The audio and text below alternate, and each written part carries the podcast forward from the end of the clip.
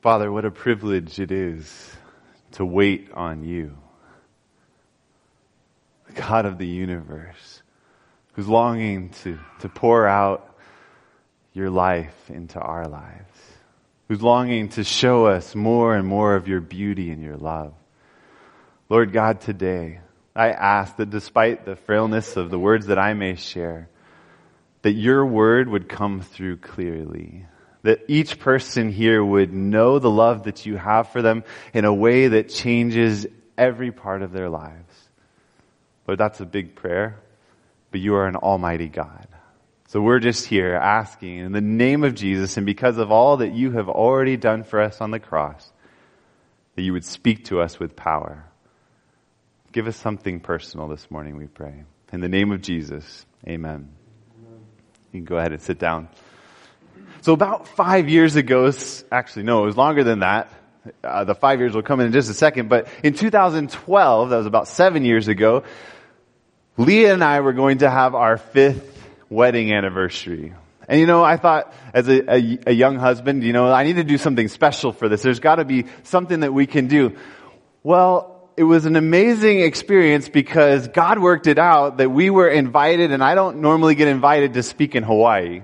But we were invited in December of 2012, which we were married in December. We were invited to go to Hawaii for Army Bible Camp to speak in 2012. And so as we went to do that, we said, well, what we need to do is to take a couple extra days while we're there and, and to get to, to spend a little extra time together to celebrate our anniversary. So we did that after the conference and at the, and as we were there, we, we decided that we wanted to do something special. One morning, we woke up really early, long before the sun rose, and we began to drive. And I don't know how many of you have ever been to Maui before, but when you go to Hawaii, what do you think to normally pack in your suitcase? Flip flops, maybe, swimsuit, t-shirt. Well, did you know that there is a 10,000 foot mountain on Maui called Haleakala? Well, what was that? It, Wow, she knows.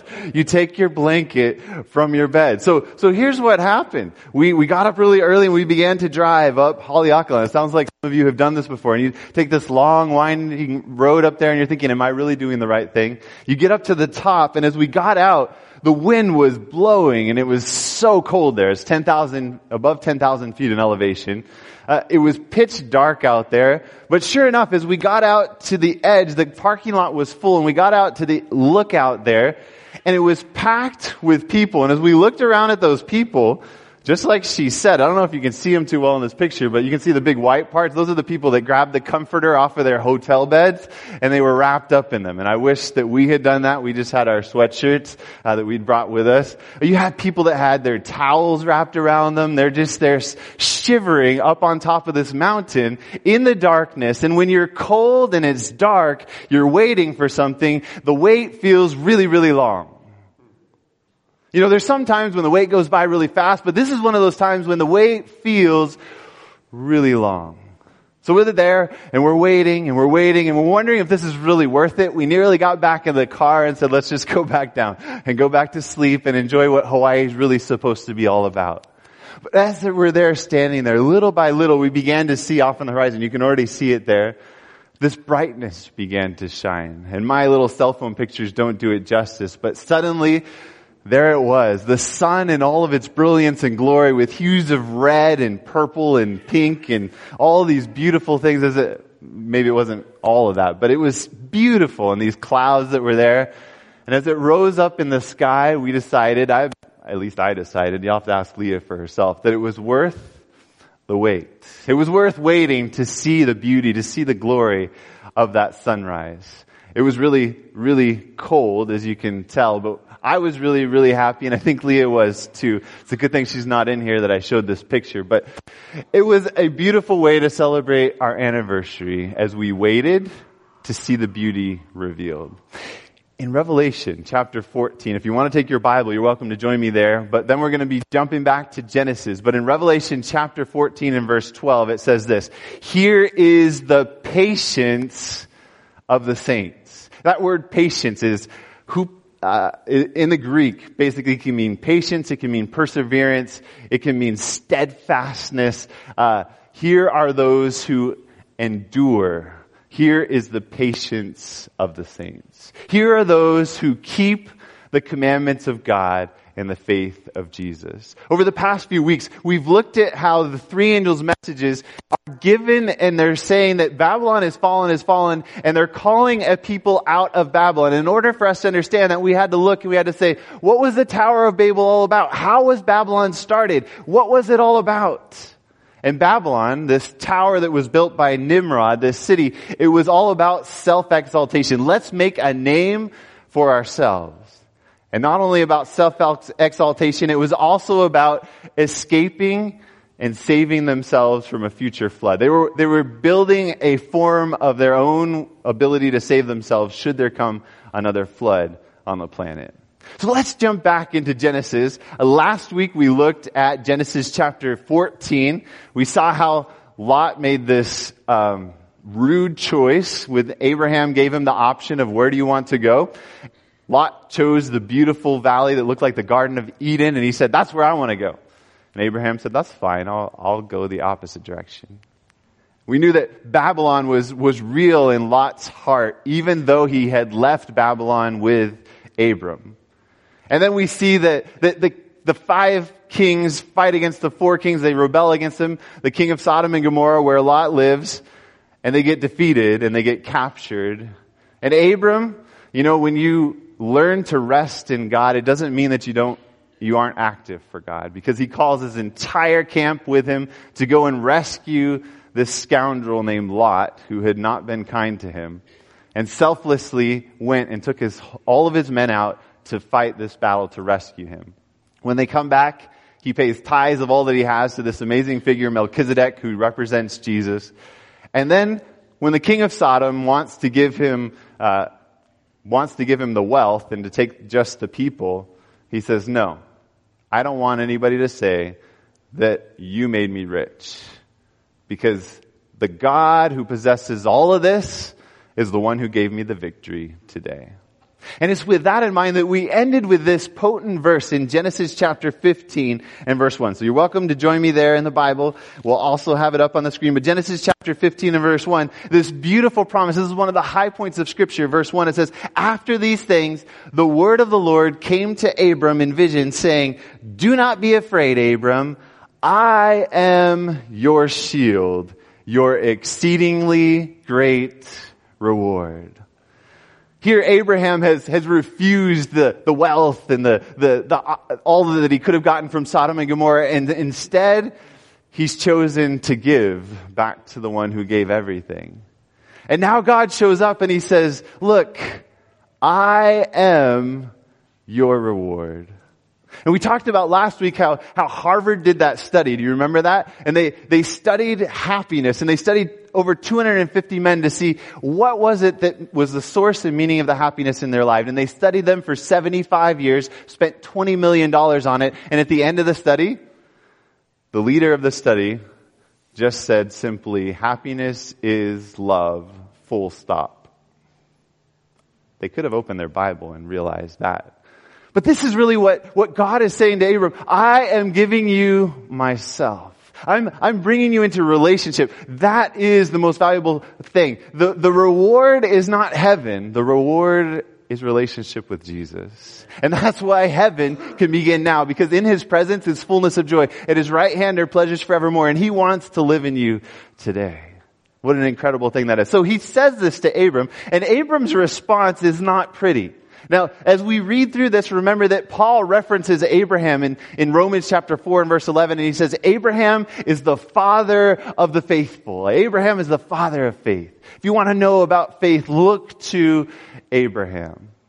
Well, verse 2, but Abram said, Lord God, what will you give me, seeing I go childless? And the heir of my house is Eliezer of Damascus. God, God, what are you going to actually give to me? Then he, he, he enhances it in verse 3. Then Abram said, Look, you have given me no offspring. Indeed, one born in my house is heir. God, you're not coming through on your promises. How about, how, let me help you out, God. You see Eliezer, he's a good servant. Let's make him the heir. Well, God's not okay with that. Verse 4 continues and it tells us that, and behold, the word of the Lord came to him. God responds, and he says, this one shall not be your heir, but one who will come from your own body shall be your heir. And this is, the Hebrew scholars tell us looking at this, that this is talking about the seed of Abraham. This is talking about the Messiah who was promised. This is, this is a promise of Jesus. And as he hears this, verse 5, one of the, uh, says this personal thing that God does. And you know James chapter 2 verse 23? It says that Abram was a friend of God. And I think this is a little picture of that friendship, what it was like is, as God takes him out by the hand and he takes him out and he says, here, here, here's how you can know Abram. Verse 5. Then he brought him outside and he said, look now toward heaven and count the stars if you are able to number. And he said to him, so shall your descendants be. Now we actually looked at this about one year ago. We, we had a sermon where we talked about a bigger picture and how God is working on a bigger uh, scale than we can even imagine. Today I wanted to just give you a little glimpse of what that bigger scale is like. We talked about in that sermon. If you get a chance to go online, you can look at it. I'm trying not to repeat things from that, uh, but uh, it's called a bigger picture and it's on our, our, our website under media and sermons.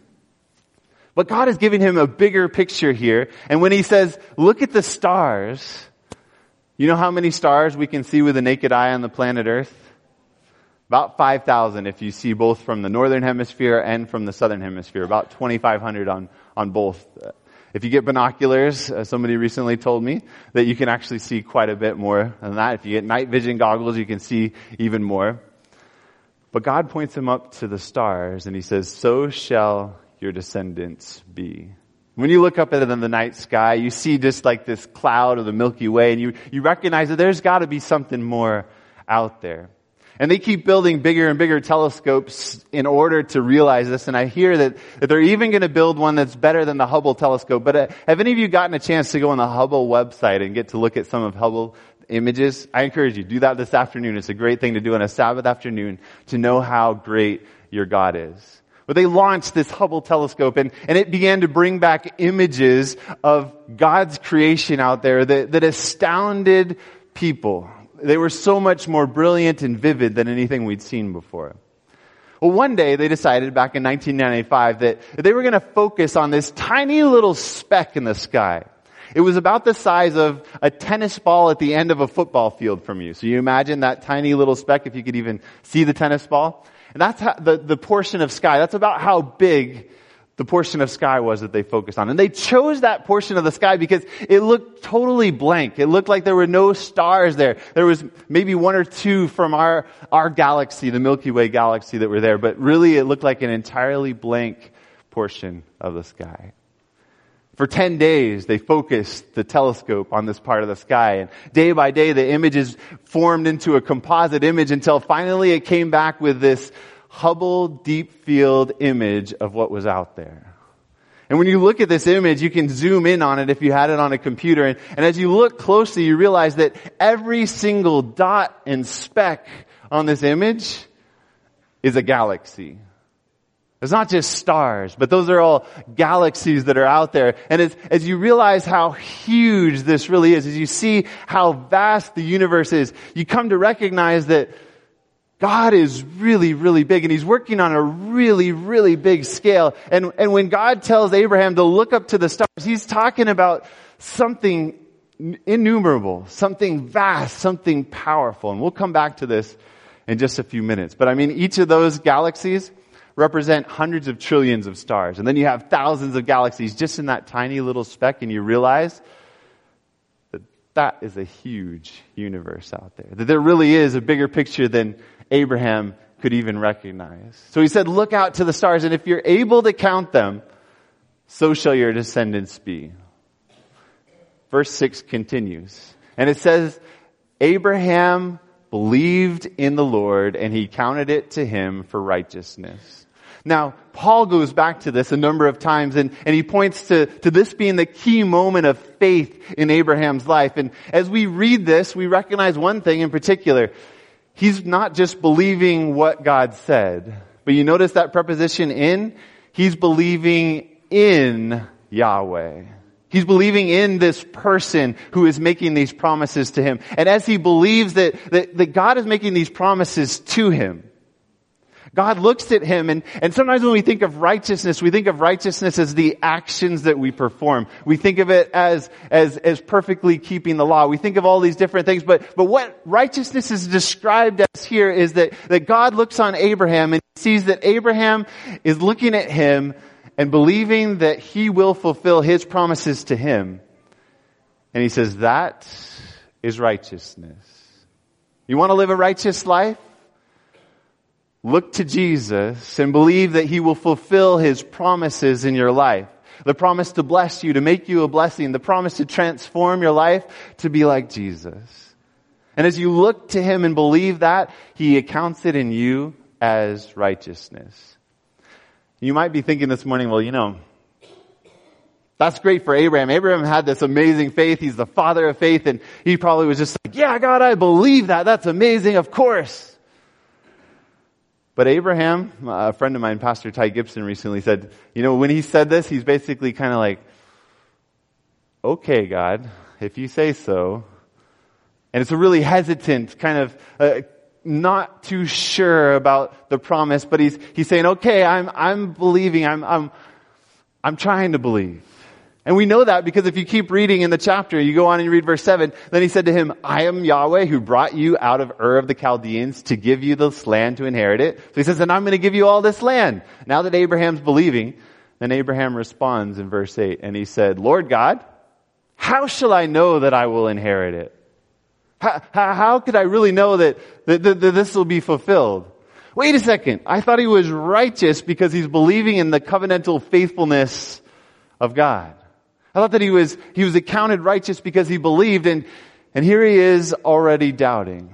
And I just want to tell you this morning, if you feel like you have doubts, you have questions about God, don't let that stop you from coming to Jesus. If you open a crack for Jesus, He'll take it.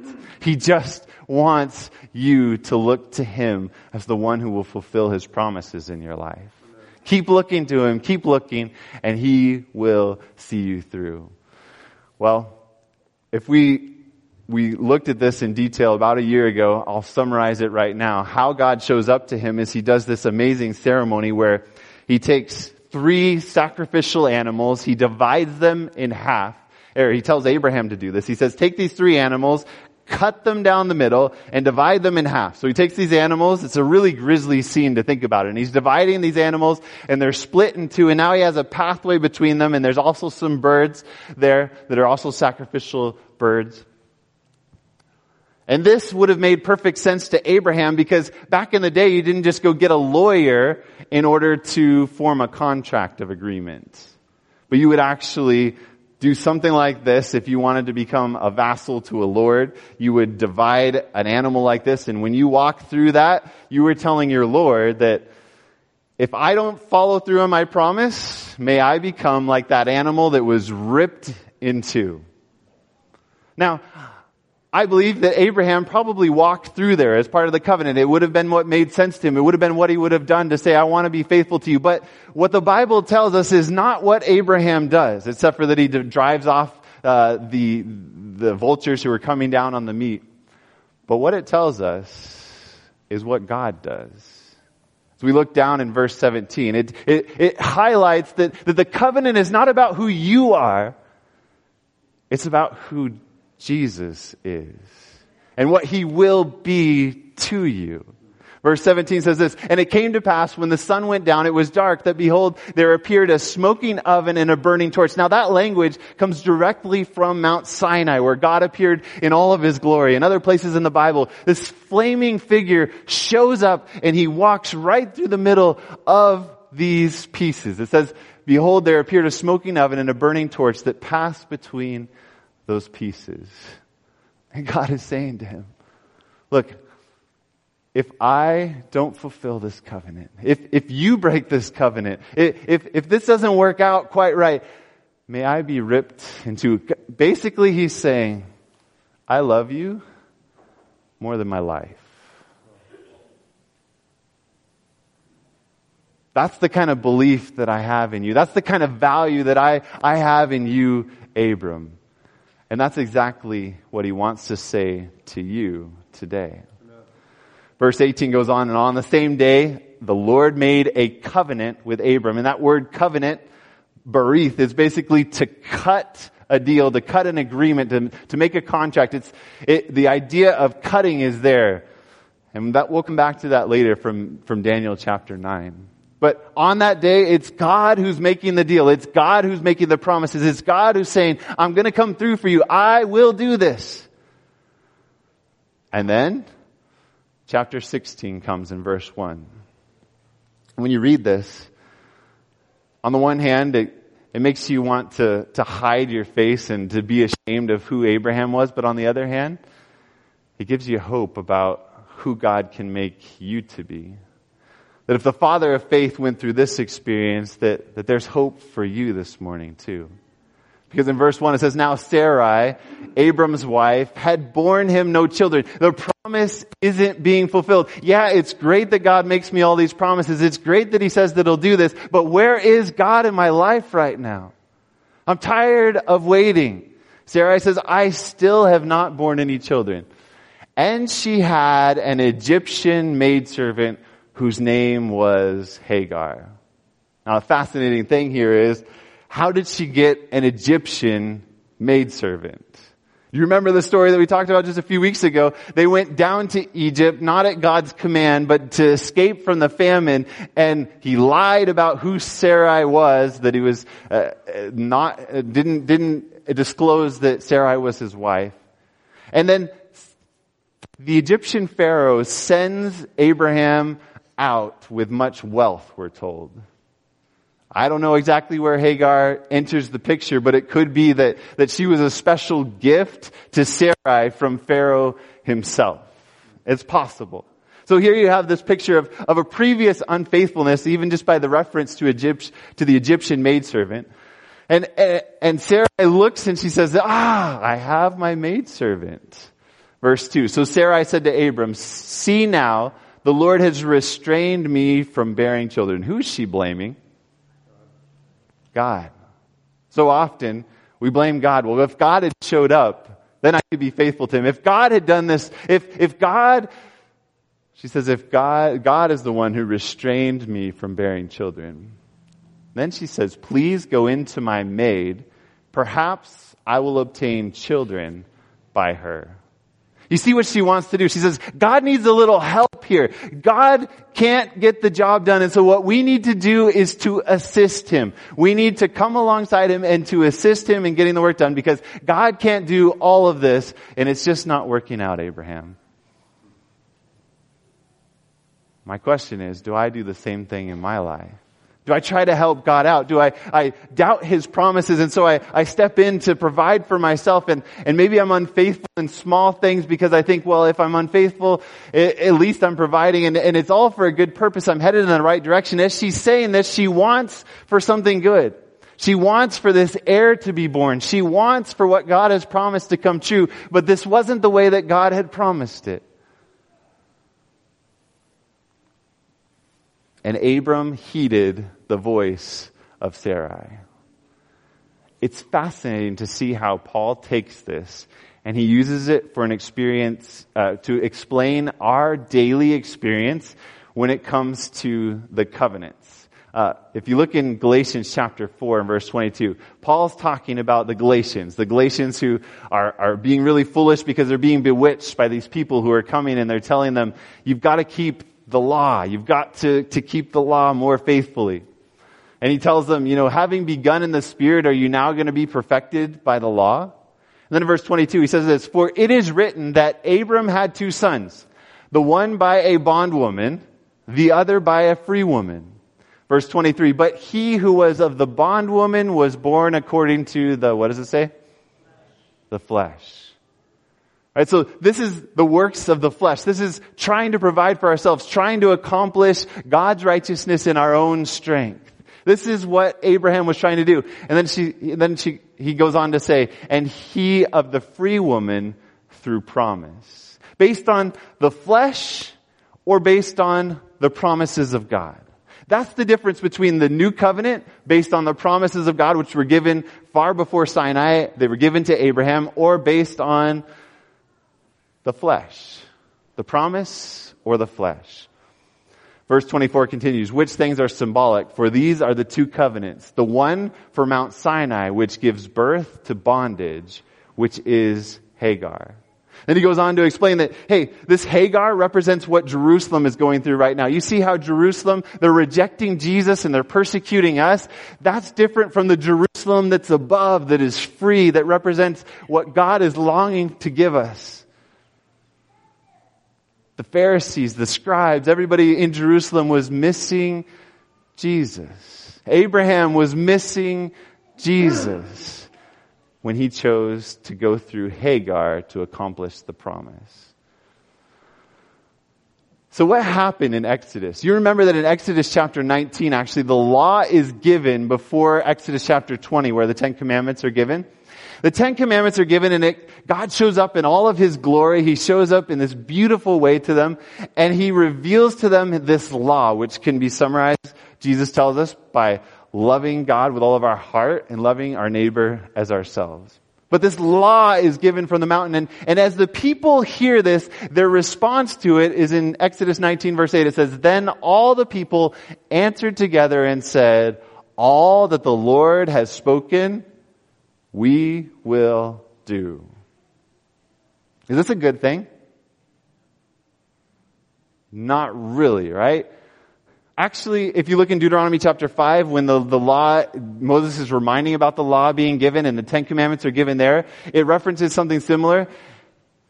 But in verse 27, uh, it, he says, It's good what you're saying, but oh, that you had a heart to fear me always. If only you actually had a heart to recognize that I'm the only one who could ever do this in you. If only you recognize that this is a heart that has to accomplish this, that it has to be through Jesus and Jesus alone.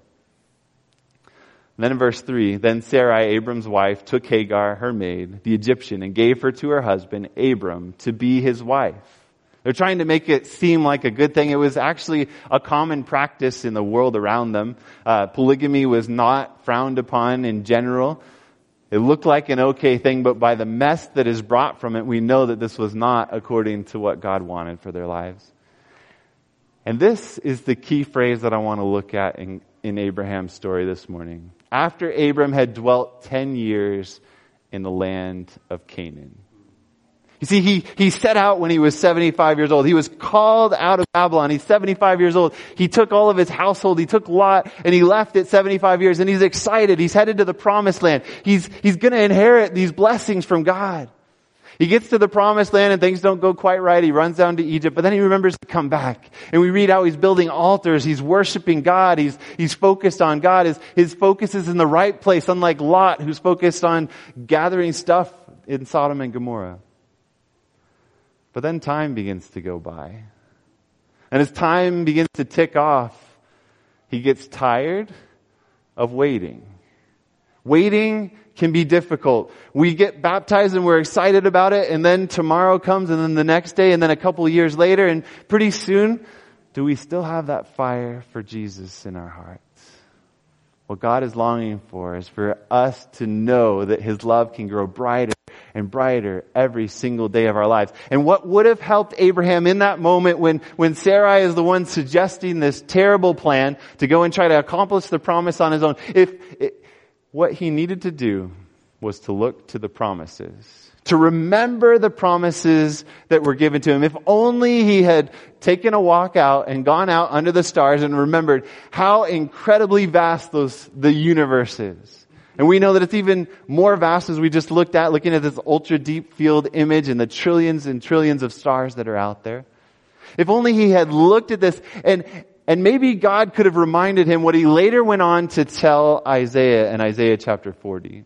It says, to whom then will you liken me? Or to whom shall I be equal, says the Holy One. Lift up your eyes on high and see who has created these things. Look up to the stars and, and know the one who created them all.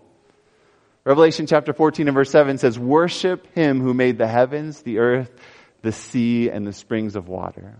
Lift up your eyes on high and see who has created these things. Verse 26 continues, who brings out their host by number, he calls them all by name. You know, if you, if you study astronomy at all and you look at how they name these stars, they're, they're not very creative. They start giving numbers to these stars and letters and codes and, uh, because there are so many trillions of them that, that how could you possibly even begin to name a fraction of them? And yet the God of the universe says, I call them out by number. Amen. And I call them all by name. Then he goes on to say this but by the greatness of his might and the strength of his power, not one is missing. Of all those trillions of stars out there, massive, huge bodies of fiery gas that are lighting up the universe with God's beauty and God's glory, every single one of those is there because the God of the universe does not allow it to go missing. If only Abraham had remembered that rather than disbelieving the promises. If you would have believed in the shepherd who doesn't want any person to go missing, the one who will chase after you every day of your life, who will not give up on you, the one who breathed the stars into existence. It helps to look at the stars. It goes on to say in verse 27, Why do you say, O Jacob, speak, O Israel? my way is hidden from the Lord and my just claim is passed over by my God. That's what he was basically saying. Look, why do you, you're not giving me what I need. You're not fulfilling your promises. It's not happening the way I expected, God. What is going on here? It's been 10 years and it still hasn't been fulfilled. Verse 28 continues, have you not known? Have you not heard? The everlasting God, the Lord, the creator of the ends of the earth neither faints nor is weary. His understanding is unsearchable. He gives power to the weak. Friends, the gospel is not about how strong you are. It's about God's strength being made perfect in your weakness. And I say it as forcefully as I do because every morning I wake up and I have to remind myself of it. And if days go by without me meditating on the goodness of God, the power of God, His faithfulness to fulfill His promises, before long I'm thinking, I don't measure up. I've got to, to do something more. I've got to accomplish something more. And my eyes are off of Jesus and they're back on me. And I get stressed out and I end up failing and falling more than ever before. We've got to fix our eyes on the one who gives power to the weak and to those who have no might, he increases strength. If you feel like you don't have what it takes to be a Christian, welcome to the family because those are the only people that Jesus can see through. Verse 30 continues, even the youths shall faint and be weary and the young men shall utterly fall. But those who wait on the Lord will renew their strength. What we need is to wait on God. It doesn't matter if it's been 10 years, 20 years, 30 years, 40 years. Keep on waiting on the infinite God of the universe because by His mighty power, not one of the stars is missing and He won't let you go missing either if you will only wait on the Lord. They shall mount up on wings like eagles. They shall run and not be weary. They shall walk and not faint. If only Abraham had remembered the promise of God. That's where hope comes from. If you're feeling like you don't have hope in Jesus this morning, go back to the promises. Pick up your Bible every day. Go back and remind yourselves of the promises because that is where we find our hope in the faithfulness of who Jesus promises to be to you. It's from the stars. But it's not just from that. Do you remember what we saw about the, the, the animals being cut in two and this path being there and that it's God who went through it? Well, Daniel talking about the Messiah who would come in Daniel chapter 9 and verse 26, he receives this vision and this vision says, the Messiah shall be cut off, but not for himself. He's the one who will cut a covenant and he's not doing it for himself, but he's doing it for you. He's the one who will pass through. He's the one who will be ripped in two so that you can have life. That's what Jesus did for you as he went to the cross. And as on the cross, he said, my God, my God, why have you forsaken me? It was Father, Son, and Holy Spirit who had enjoyed this delightful fellowship of love throughout eternity, experiencing the severing of that relationship. And Jesus is in that moment, he's, he's there and he has to make the choice. Will he lay down his life for you? Will he lay down his life for you? Or will he come down off the cross and save himself and reject this world and let it perish like it deserves? And in that moment, he decided that you were more valuable than himself. Friends, the gospel isn't just good news, but it's the best conceivable news in all in, in, in all of the universe. It's the best possible story that could be told. Because the God of the universe is a God of selfless love who will do whatever it takes to get you into the kingdom. If you only will believe and not doubt the promises and not go and try to accomplish it in your own strength, in your own way, to not be like the Israelites who said, all that you have said, we will do it in our own strength. Remember that it was a time of waiting for the Israelites after Mount Sinai. What happens? They get the law and they're said, yeah, we'll do it. And then time goes by. And in that waiting period, they say, what's happened to Moses? You know what we need? We need to make gods for ourselves. And within about 40 days, they're dancing around a golden calf. Why? Because they're not waiting on God to fulfill His promises. Because they're looking to themselves, because they're looking to their leaders, they're not looking to the Almighty God of the universe. Friends, in the end, it says that here is the patience of the saints. Here are those who keep the commandments of God and the faith of Jesus. In the end, there will be people who are standing firm in the end, and they're standing firm by waiting on God. They're having endurance, as that word means.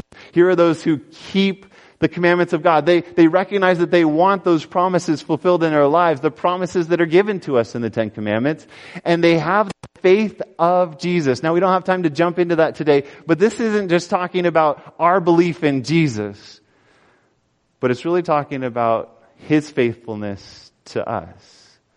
And that is what God is asking you to believe. And as you have faith in His faithfulness to you, it will lead you to keep the commandments in His strength.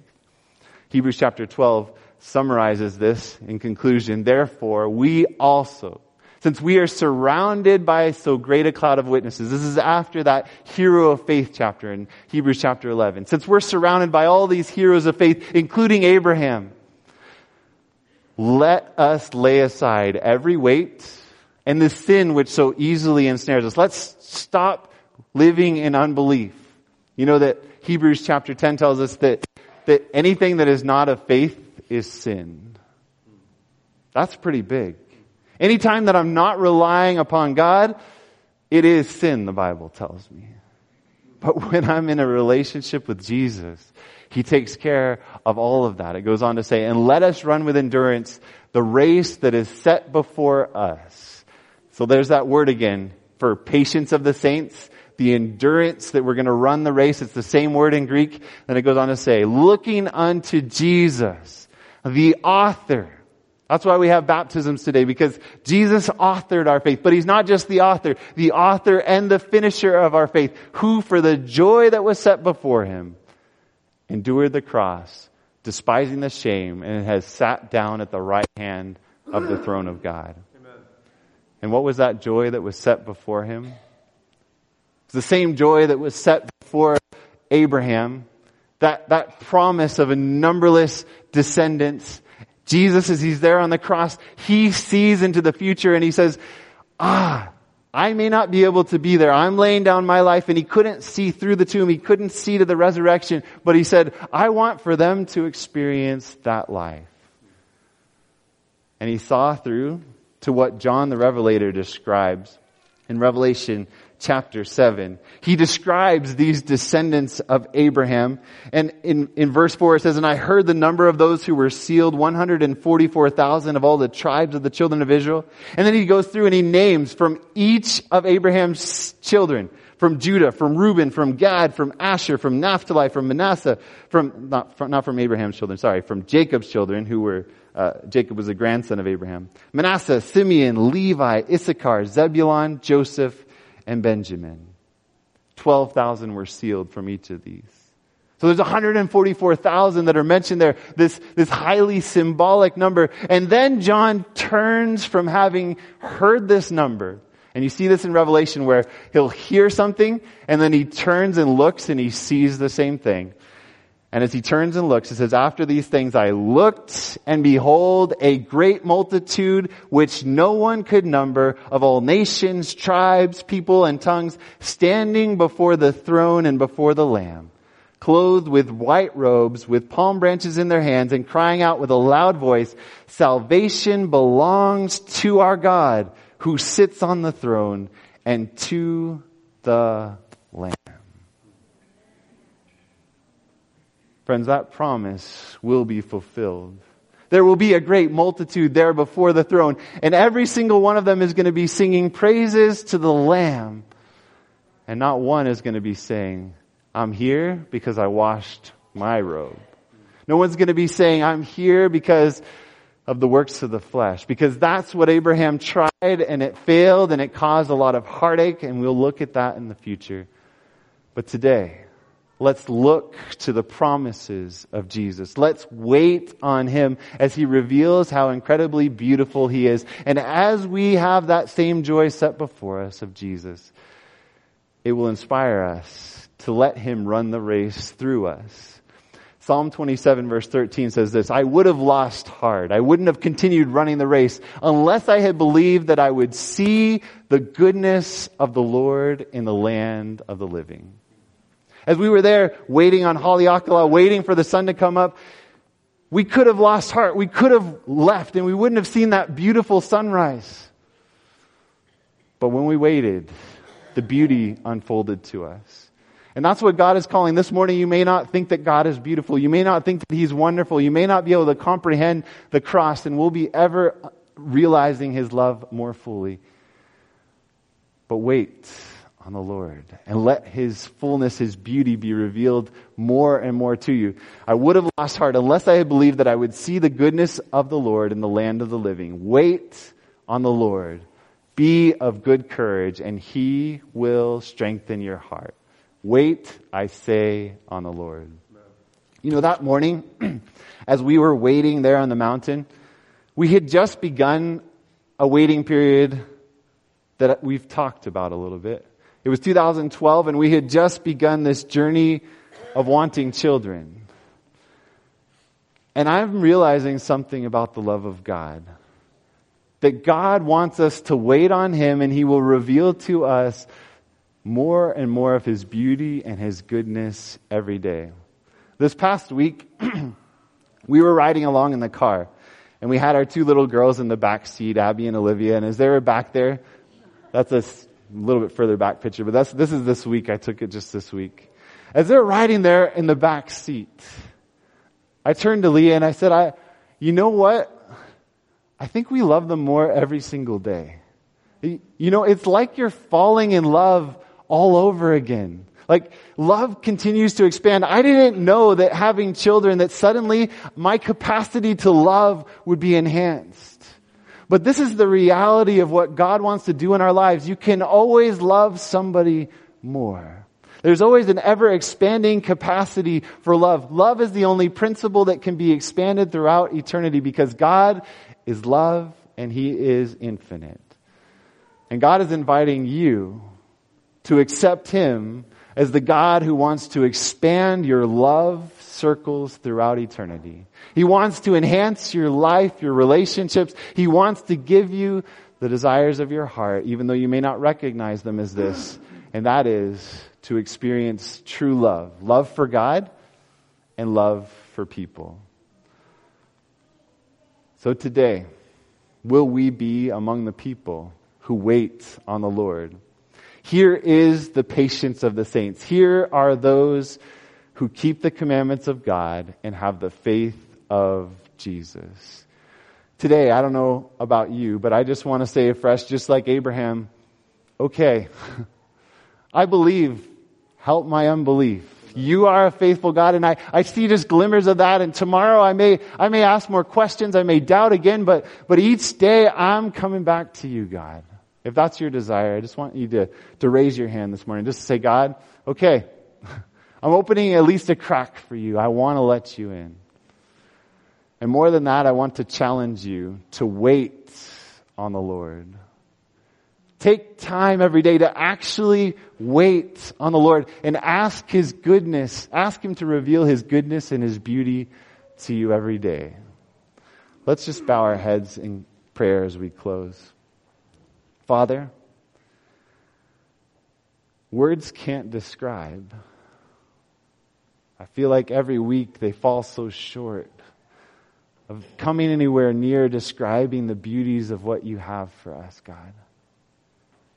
But this morning, I pray that somehow, in my heart, in our hearts, that as we walk out of here, that you would give us an insatiable thirst to see more of you. That we would be willing to wait on you. That we would open our Bible each morning and we'd wait before you, asking that you would show us your promises, that you'd remind us of who you are, that we would fix our eyes on Jesus, the author and perfecter of our faith. Lord, I pray that we would depend upon you each and every day with every bit of our cares, our anxieties, our burdens, that we would cast them back on you in prayer, that we would open our hearts to you as to a friend, that we would keep on waiting and waiting on you who alone can fulfill the promises. In the name of Jesus, I pray. Amen.